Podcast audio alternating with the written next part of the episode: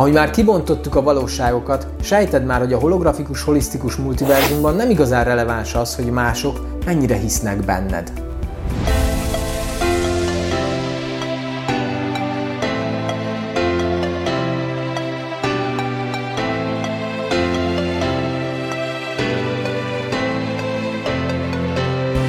Hiszem, hogy a cél az, hogy az enyéni valóságok megtalálják a forrásokat. Azt az egy igazságot, amiről most egy igazságként beszélek, hogy felismerik, hogy minden egy.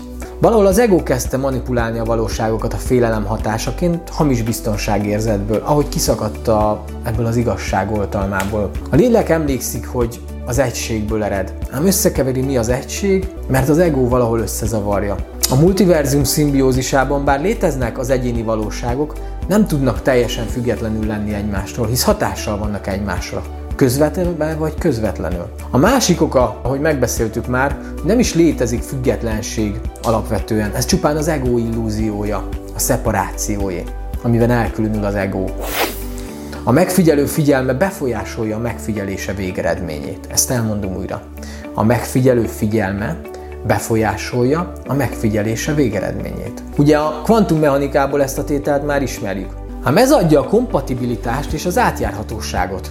Nem lehet olyat megtenni, amiben ne hinne maga a figyelő is.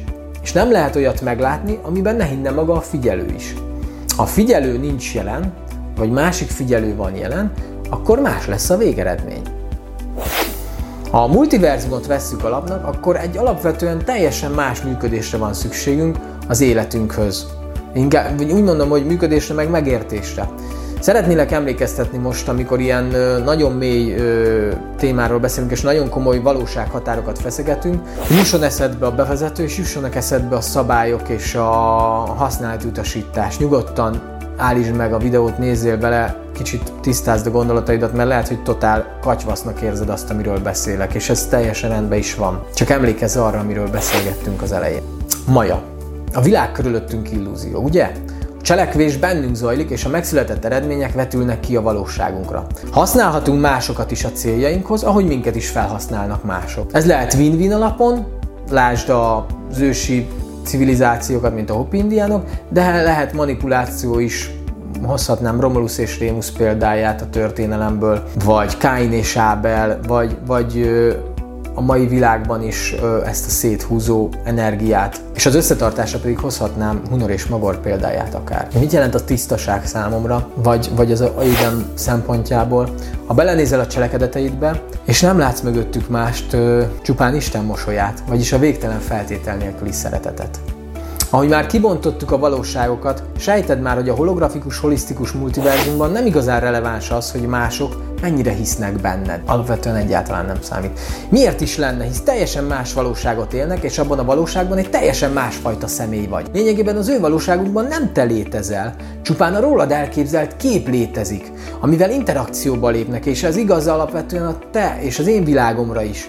Én se tudom például, hogy te ki vagy, vagy hogy én ki vagyok, te sem tudod valójában. Látsz engem, hallasz engem, a gesztikulációmat, a beszédemet, és ez alapján próbálsz egy képet építeni rólam, hogy akkor az Ákos az ilyen lehet, és egyébként össz hozzákapcsolsz, lehet egy volt osztálytársat, lehet egy volt barátod, egy, egy volt, egy olyan ismerős, tehát valamilyen szinten bekategorizálsz, hiszen, hiszen te is próbálod ezt helyére tenni, hogy én ki is vagyok, hogyan is helyezkedek el a te valóságodba, és kialakul rólam egy benned a, ugye a múltbeli rendszerid alapján egy kép, hogy én ilyen vagyok, és én erről beszélek, és akkor, és akkor ez, ez egyébként vagy szimpatikus lesz, vagy nem lesz szimpatikus, de hogy a, az a szimpátia az megint a múltadból ered, és az egész egy ilyen tudattalan folyamat, hogy, hogy egyébként ki szimpatikus, ki nem szimpatikus, és hogyan működik ez az egész.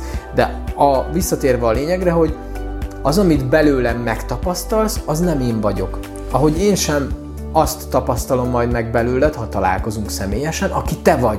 Hanem én is majd valószínű, hogy fölépítek erre egy képet, hiába próbálok ebbe tudatos lenni, még valószínű, hogy nem jutottam el én se arra a szintre, és ez egy utazás, amit közösen utazunk, hogy eljussunk arra a szintre, hogy lássuk a másikban Isten mosolyát, és ezt a feltétel nélküli szeretetet, és akár felismerjük benne a mi belső istenségünket. Remélem érted, vagy érzed, hogy mire gondolok. Tehát alapvetően te sem emberekkel, és én sem emberekkel lépek kapcsolatba, hogyha nem vagyok tudatos, vagy nem vagyunk tudatosak, hanem emberekről elképzelt hiedelemrendszerekkel, és rájuk vetített szerepekkel, skatujákkal nézünk szembe mondjuk, ha így tetszik. Így amikor a te valóságodról beszélünk, értened kell, hogy minden, ami benne van, te raktad bele üres edény. Ahogy az már kiderülhetett számodra, és majd egy másik aspektusból ö, is megtapasztalhatod a felelősségvállalás lépcsőinél azt, amiről most beszélek. Az emberekről megalkotott elképzeléseid azok valójában, amiket vagy szeretsz, vagy nem. De ennek semmi köze a valódi emberhez. Ugye erről beszéltem az előbb.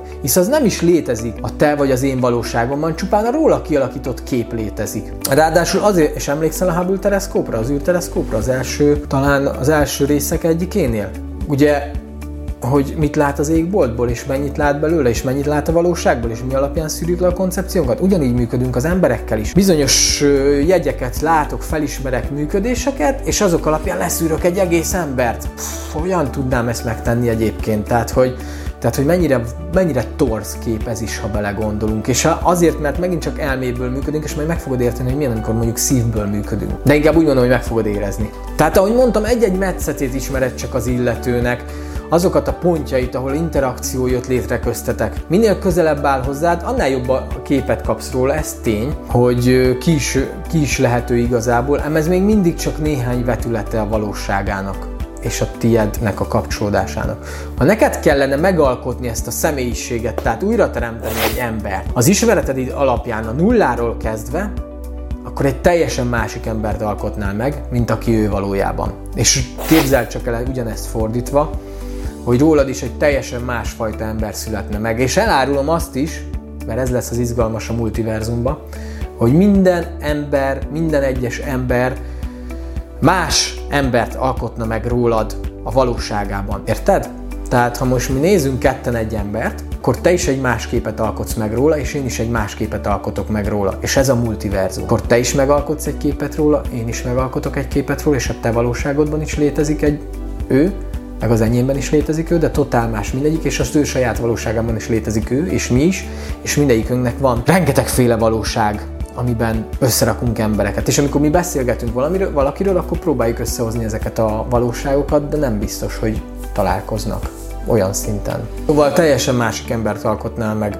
Elhihetett, hogy ő is így van ezzel, ugye erről beszéltem. Rólad sem tudna senki teljes képet alkotni. Így értheted, hogy amikor embereknek valami nem tetszik esetleg benned, az nem te vagy és sose voltál te. Csupán egy vetületed, amit ők lekódoltak a maguk számára. Emlékezz a lingvisztikára és a kódolásra. Egy formára, amit képesek értelmezni belőle. Tehát lekódoltak egy formára, amit képesek értelmezni belőle. Ám te magad sosem leszel az az illető, akit ők definiáltak. Ezért hát van az a fal közöttünk, ez az illúzió fala hogy ismerjük egymást, rálátunk egymás világára, bele tudunk szólni, tudunk okoskodni, meg tudjuk mondani, hogy mit kéne csinálni. De hogy ez nem igaz. Legyen ez jó vagy rossz hír számunkra, de valójában alig tudunk egymásról valamit igazából.